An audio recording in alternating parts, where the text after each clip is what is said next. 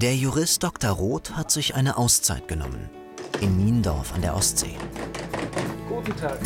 Dort hat er für drei Monate ein Apartment gemietet. Der Verwalter Breda ist ein schmuddeliger Typ mit Alkoholfahne. Roth will mit dem lieber nicht so viel zu tun haben. Und überhaupt. Roth eher ein Zyniker.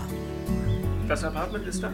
Diese Richtung. Interessiert sich durchaus für Menschen, verspürt allerdings nicht so recht den Wunsch dazu zu gehören. Er bezieht sein Apartment. Ein Buch will er hier schreiben. Eine Abrechnung mit seiner Familie. Der Plan? Jeden Tag fünf Stunden arbeiten. Das Tonbandarchiv seines Vaters abhören. Schreiben. Er hat jetzt schon das Gefühl, als rinne ihm die Zeit durch die Finger. Sein Gehirn gleicht einem leeren Kessel.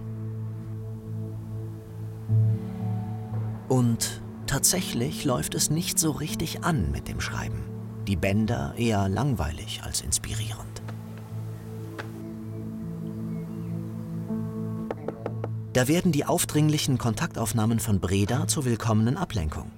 Was kann es schon schaden, ein paar Drinks mit dem Mann zu nehmen? Ich bringe Ihnen frische Handtücher. Dankeschön. Wollen Sie Wein? Wenn nichts hilft, hilft Saufen. Die Flasche Chablis ist in weniger als einer halben Stunde ein- und weggeatmet. Anfangs glaubt Roth noch, die toxische, alkoholgeschwängerte Beziehung zu Breda unter Kontrolle zu haben.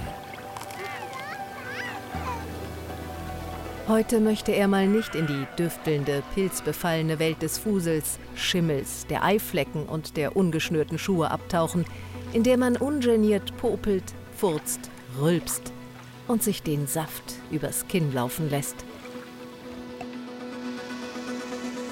Doch der Vorsatz hält nicht lange. Immer tiefer verstrickt sich Roth in die unheilvolle Beziehung mit Breda. Immer mehr verliert er die Kontrolle über sich.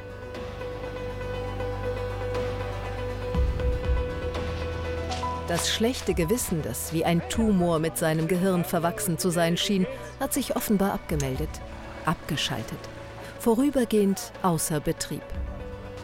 Ein echter Fortschritt. Betrunken und nach einer heftigen Auseinandersetzung mit seiner Ex-Frau setzt sich Roth ins Auto und fährt völlig benebelt los.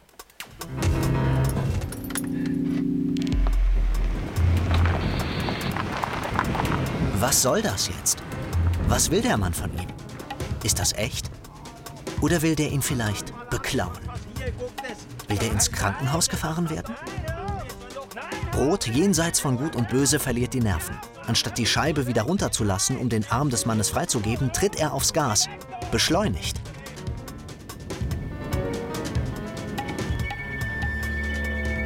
Das Treiben draußen auf der Promenade, wie überhaupt alles, geht auch ohne ihn weiter. So wie es weitergeht, wenn er tot ist. Seine Welt zerfällt, im Inneren wie im Äußeren.